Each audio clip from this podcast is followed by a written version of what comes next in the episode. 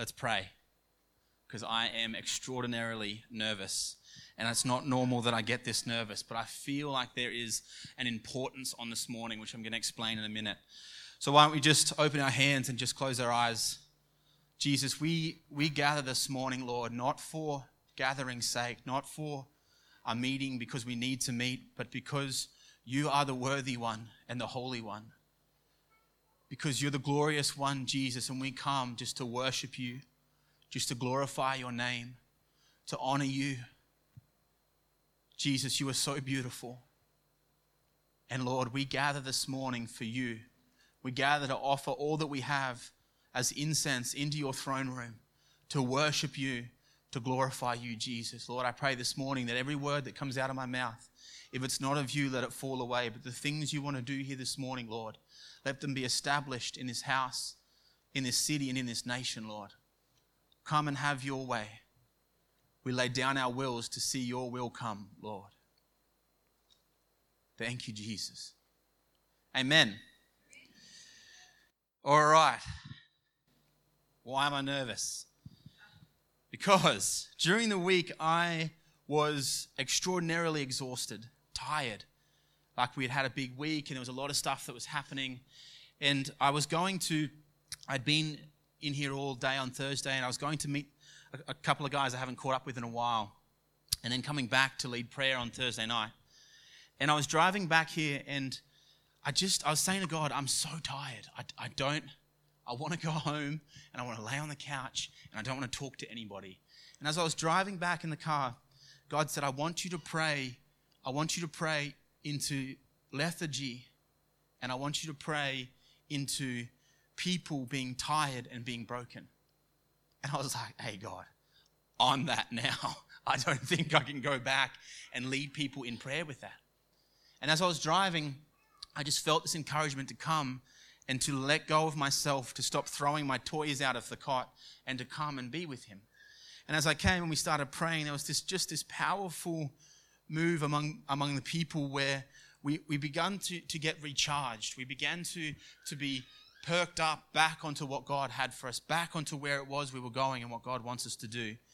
And as I was praying during the week, God's given me a, a, small sermon. I felt Him say that there's a time for us to wait and to worship with Him. And we've been talking a lot over the last few weeks about laying ourselves down, about sacrifice, about what Job had to do and how Job had to operate amongst the people and, and how to give ourselves over to God and to let go of ourselves. And I felt during the week that uh, there's, a, there's an encouragement that we need to actually understand what it is we're doing here. So I spent a few months, a months or weeks ago, I talked about what worship is about coming with open hands, about giving Him our back and giving Him the place in which we actually come to worship from. And this morning I thought, I don't want worship to be the time that we let go of our week and then we sit down refreshed and renewed to come into the sermon. I want to be able to come and break off that, that lethargic um, spirit, if you will, break off that, that apathetic spirit so that when we go into worship, we go in powerfully to achieve what God wants us to achieve. Does that make sense? So, so I want to spend this morning just briefly. Hopefully, I, I will be finished on the button of 10 o'clock, and then we're going to go through and worship for as long as, as we need to. But I, I found myself wrestling with God on my drive back from, from like 10 minutes away to here to the prayer meeting with saying, God, I, I'm tired. I'm, I'm, I'm, I don't know that I can come and give more of myself because myself is empty. I've got nothing left to give. And as I was wrestling through this, I, I started thinking, and, and I read a bit more this morning about, about depression and a, a term coined by a, a quite a reformed writer called spiritual depression. And I'd never heard of it before. And I, I was thinking to myself, do I even want to bring this up? But then God led me to Psalms 43 this morning while I was sitting upstairs. And it says this in Psalm 43 Vindicate me, O God, and defend my cause against an ungodly people. From the deceitful and unjust man, deliver me, for you are the God in whom I take refuge. Why have you rejected me? Why do I go about mourning because of the oppression of the enemy? Send out your light and your truth. Let them lead me. Let them bring me to your holy hill and to your dwelling. Then I will go to the altar of God to God my exceeding joy, and I will praise you with the lyre, with the lyre, O God, my God. Why are you cast down, O my soul, and why are you in turmoil within me? Hope in God, for I shall praise him and my salvation and my God. David takes himself to a position in his spirit where he speaks against his soul. He speaks against the soulish realm to break off the apathy, to break off the tiredness, to break off the depression, to break off the sadness. He speaks from his spirit man to his soul man in order to go into worship. He has to take himself to a place of victory in his spirit man in order to enter into worship. See, we've had it the other way around where we come in, we go, worship's going to bring me to a better place so I can go back into my week. But God is actually asking us to break down our soulish realm, our soul man, so that when we enter in, we enter in with power. We worship with spirit and with truth. So we actually take away the garbage before we come into worship. We don't come into worship in order to get rid of the garbage. Does that make sense? So, what I want to do this morning is I want us to break that off and I want to give us back the power that we've always had so that when we stand up to worship and we enter in with the King of Glory, we actually get to do what it is we're here to do to operate and to glorify Him in power. David standing in a place broken, defeated, tired. Who, who's feeling that position or knows that position? Right? We're in a place right now, a spiritual place I wish I could give you a snapshot over the last five weeks of all the people that I've spoken to from different churches, from different backgrounds, from different nations, and show you that the, the conversation is the same. It's the same conversation. I'm tired. I'm beat. I'm broken. I've had enough. I don't know if we can keep doing this. What's the point? It's the same conversation again and again and again and again. It's the same place that David was sitting when he said, Oh, my soul, why are you downcast? Why are you acting like this? Why do I go about mourning because of the oppression of the enemy? We have to now step into the place where we go, okay, God, I, I understand what it is that I'm in. I understand that this is a position and a spirit, and I'm not going to take part in it anymore. I'm not going to stand in the place to do that anymore. So if you've got a Bible, and you would like to follow with me, go to Matthew 16. I want to show you something. I've read this verse so many times. I've preached on it from this very barrel so many times, and I have not seen what I saw during the week from this verse.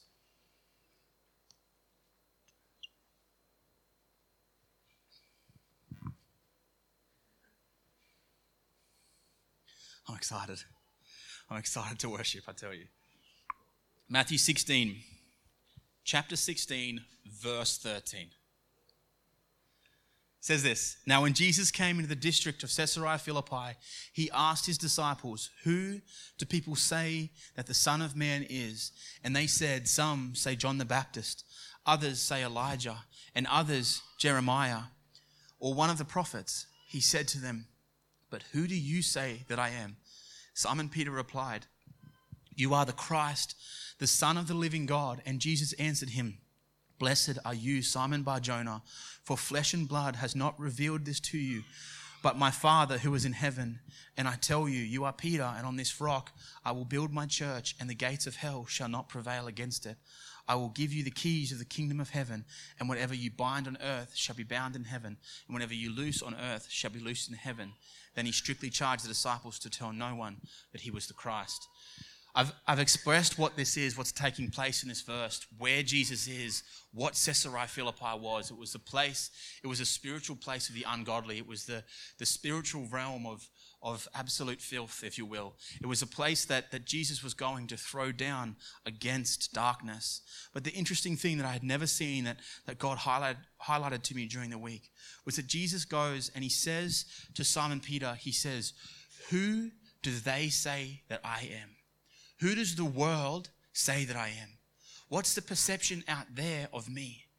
And when Simon Peter answers, he says that, that you're a prophet, that you're, a, you're, you're like Elijah, you, you're like Jeremiah, you're one of the prophets. The worldly take of G, on Jesus was that he wasn't the Christ. So, so, so Jesus asks him, Who do they say I am? He explains wrongly who he is. And then Jesus challenges him. He says, That's who the world says. That's the, that's the depiction of the world. That's the status quo talking about me. Now, Simon, my called out one, the one who's different from all those, the one who has a journey and a path to come on, who do you say that I am? See, Simon Peter, in that very position, had a choice to make. Do I choose the, the, what everyone else is saying, the status quo, or do I go differently and do I lean on Jesus, the truth of who I know, and do I answer him correctly? Right there in that position, Jesus puts to Simon the choice that we all have every single day. He puts before him two options. There's the world saying who I am, and there's me saying who I am. Which do you want to take off? Right there in the midst of the place, he challenges them to say, Who am I, Simon, really to you? Simon has a choice to make. He comes back with a cracking answer. He says, You're the Christ, the Holy One the one by which was prophesied, the one who's coming to bring us into more, the Holy One. In reverence, he answers the question to say, Everything the world has said to me is not what I want. What I want, Jesus, is you, right there in the midst where it wasn't the right thing to do in, in terms of the world. It wasn't the, the, um, the same stream. It wasn't what everyone else was doing. Right there, he makes a choice to be somebody different, to, to follow the Christ. But then Jesus goes on. He says, Simon, who do you say that I am? He answers you, the Christ, the Holy One. And then he says, Blessed are you, Simon Bar Jonah, for flesh and blood has not revealed this to you, but my Father who is in heaven has revealed it to you. See, Simon didn't answer Jesus based on what was the right answer that he knew. He answered him based on what God had revealed to him. This scene right here is what has been a challenge for the Western church for so long. We have known who Jesus is through the person who's standing at the front, through my wife or my husband who's led me to this. Why do you go to church? Well, my wife or my husband does, so I, I follow along, or because it's the right thing to do. All of those things are carnal, fleshy answers. That's what Jesus was asking Simon. Why do you really want to come and be with me? What is it that you really want to be a part of? What's the reality of your worship? And he says, You, Jesus in his spirit, he knew who God was. In our spirit, we have to be able to know who God was. Coming to church on a Sunday morning doesn't make you a good person. Understanding the scriptures because I've told them to you doesn't make you a good person. I can't explain Jesus to my wife. I can help her understand. She can help me understand. But at the end of the day, she has to know who He is, who the Father is, because the Holy Spirit's revealed Jesus to her. It's her relationship with Him. It's my relationship with Him. It's your relationship with Him that comes through Spirit and truth, that comes through revealing of the Spirit who the Father is, who Jesus is. But then the caveat, the, the, the delicious part on top is that we all get to gather together like this and worship the King that's been revealed to us in our hearts. It's a real relationship with the Father done through the Spirit who reveals Christ, the Savior. Does that make sense? It has to be yours, it cannot be mine. When I go to heaven, I don't, you don't get to go, oh, what did Ben teach me? What did, oh, Ben didn't show me that about you, Jesus. I'm so sorry. I wish he did better. Oh, I'm sorry, my husband didn't show me that, or my wife didn't show me that. I wish they did better. Jesus says, No, what did you do with the things I put in your hands? That's the trick.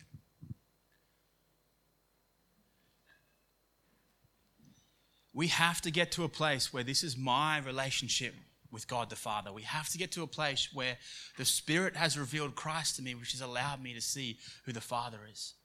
No one gets to the Father except through me, Jesus said. And it's the Spirit that reveals the truth of the Father, reveals the truth of the Spirit. But what we have to begin to understand, what we have to break down, especially in the West, because it's not my job to put on a flashy scene, to put on enough programs, to put on enough this or enough that, that encourages you to get along. That's not the church. That's not what happened. Acts 2 says that the disciples, they devoted themselves. They devoted themselves to the things of God. Why is this so why is this so challenging? Why is this so important to me right now? Because we as a bride, we as a body, we as a people need to be equipped and ready for what's coming so that when we step out in there, we have the right tools to actually go and operate what God wants us to do. You see, we have built and and in a lot of ways, in a good way, about the evangelism, about the evangelistic um, nature, but we haven't been able to train a people to actually go out and do that well. I've always said, ever since I go to church, ever since and ever since we started leading, I don't want you to bring your new friends to church to get them saved. That's not what this is about. That's too heavy on me. That's too heavy on Jess. You get them saved out there. Bring them in, and we'll help equip them. Us as a people will help equip them. We'll help build them up. We'll help send them in the way. But it's your job out there, as it is my job out there. But in here, we come, we encourage one another, we worship the King, we glorify who He is as an overflow of our relationship with God during the week. Does that make sense? Jesus says to him, Who do you say that I am?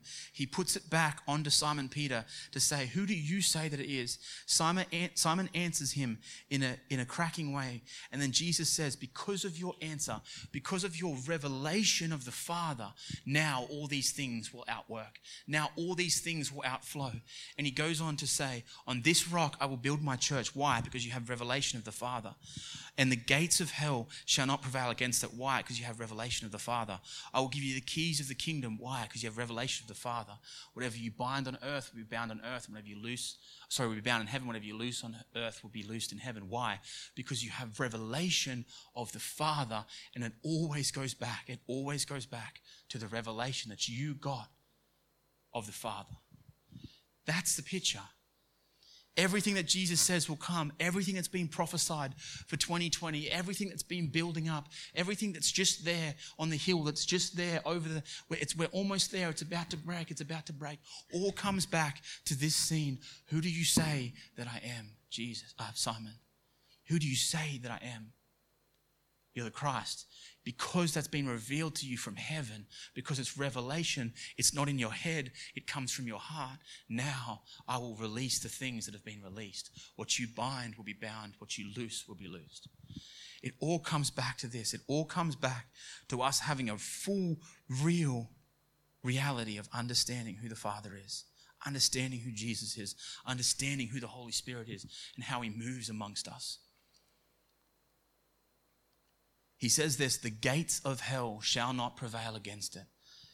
Gates of hell, that doesn't mean that doesn't mean the, the place of eternal damnation. That's not what Jesus is talking about.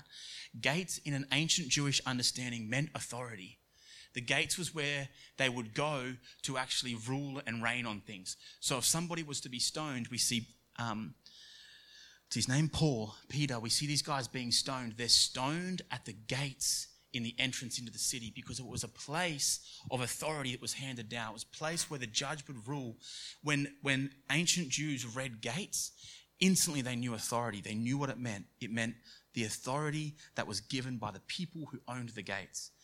We see it in, in Deuteronomy with there's stonings, in Genesis where there's circumcisions, in Job where he pleads for defense. It was all done at the gates because the gates meant authority.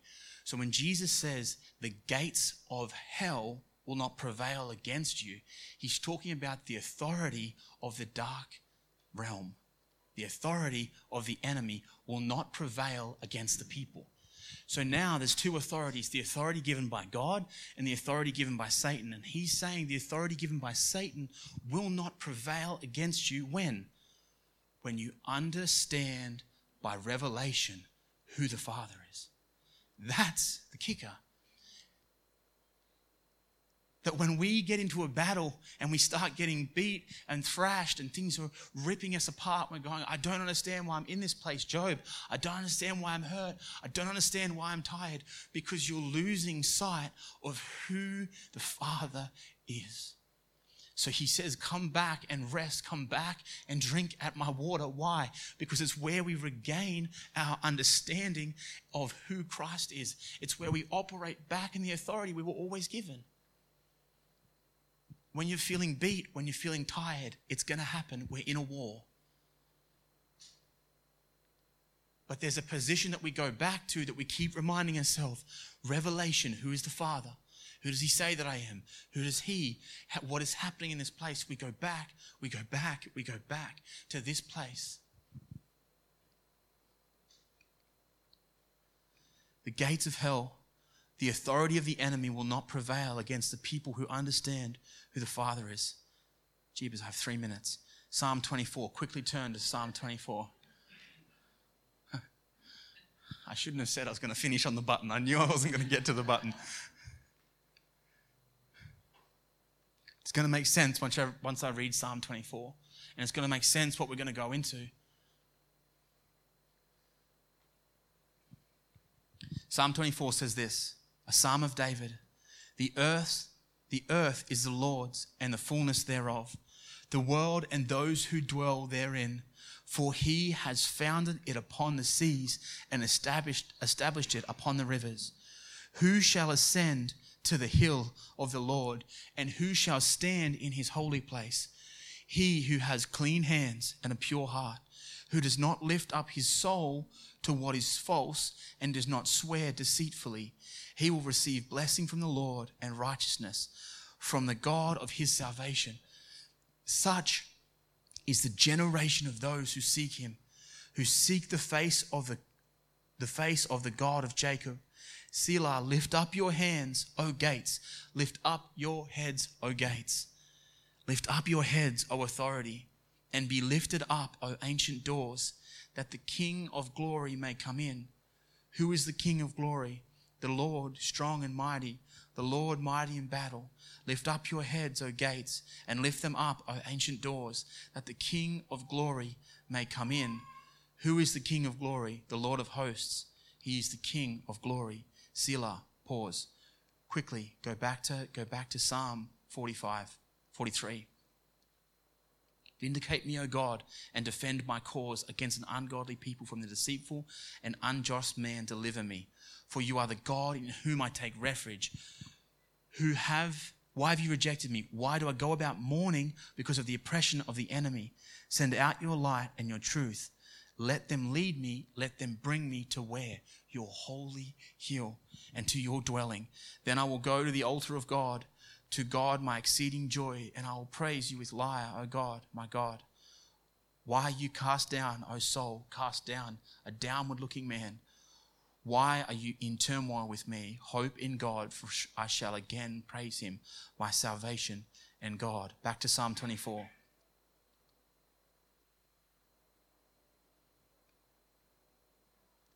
He who does not lift up his soul to what is false and does not swear deceitfully. What David is explaining right here is that our soul gets caught in a position of downward looking. What happens when a kid does something they know they shouldn't do, where do they look? To the floor. Why? Because they don't want to face their father or their mother standing over them to say, What have you done? This is a place of dishonor. This is a place of honor, looking up to the authority. What David is saying in this place, what David is saying is that we have a generation of people looking here. But then he warns us when we look up, don't look at the things that aren't of God.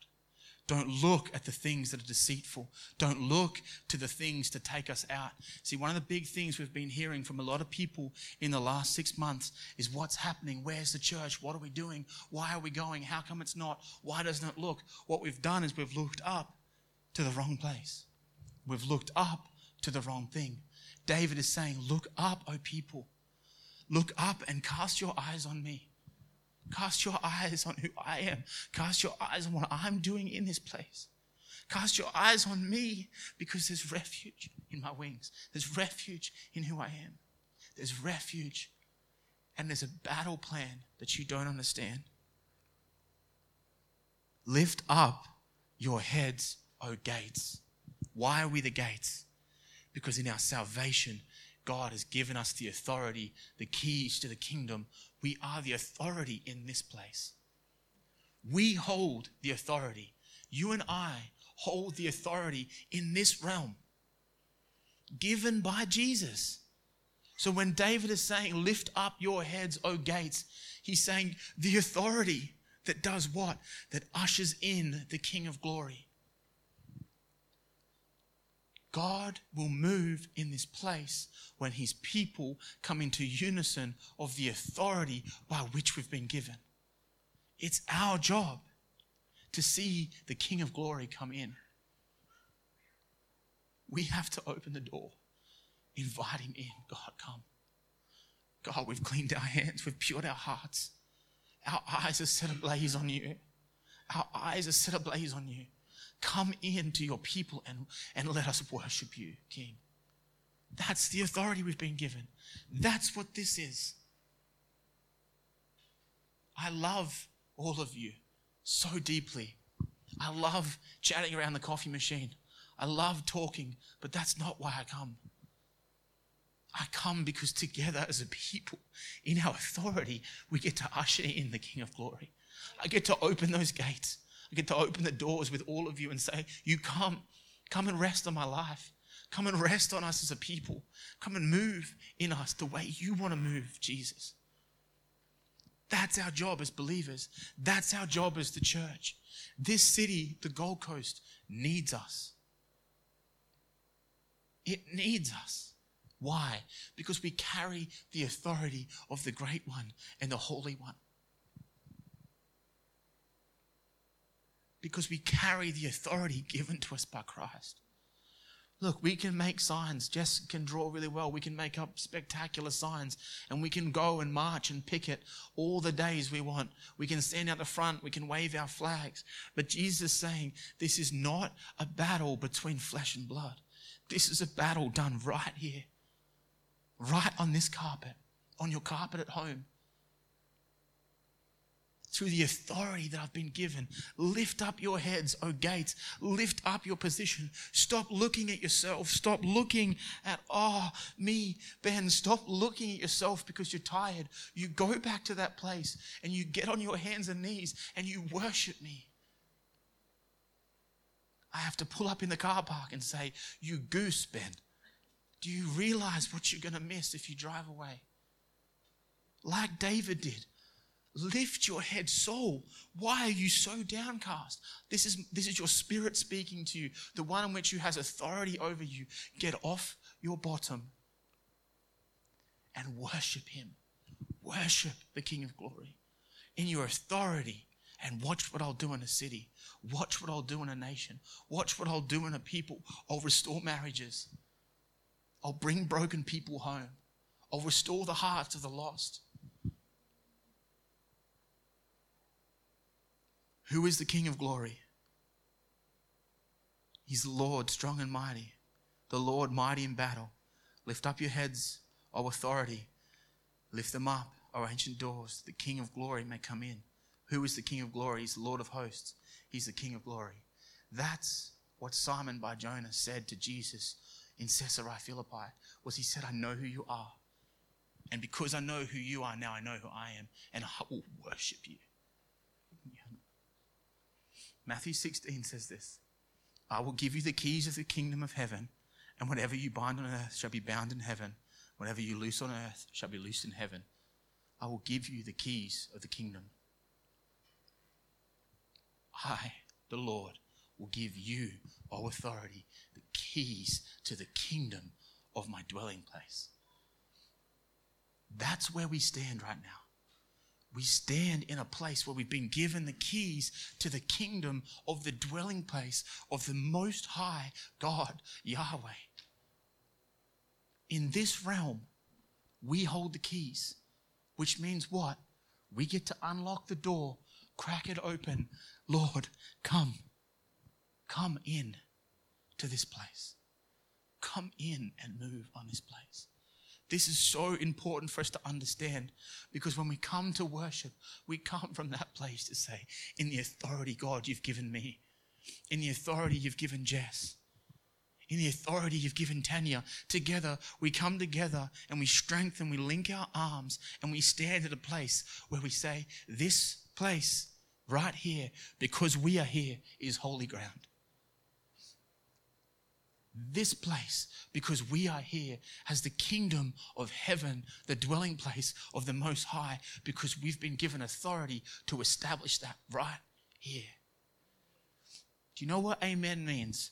Amen means to make it so, to establish it right here. Your kingdom come on earth, where? Here, like it is where? In heaven. Why? Because we've been given the keys through the authority God has given us. So, this is what we're going to do. This is what we're going to do. We're going to worship. Jesus, Jesus, Jesus. I have no idea what it's going to look like. I have no idea what it's going to sound like, but we're going to come from that place of authority. We're going to come to give him glory and honor because he's given us the keys and we've been sitting inside with the door locked for way too long. We've been sitting on the couch while Jesus is knocking, yelling out, I wish you'd come. I wish you'd come. I wish you'd come through the door. But right here, he said, Open the door. You've got the keys. Lift up your head, O gates. Lift up your head, O authority by which I've made you worship and honor and usher me in to the place you're at. So why don't we stand?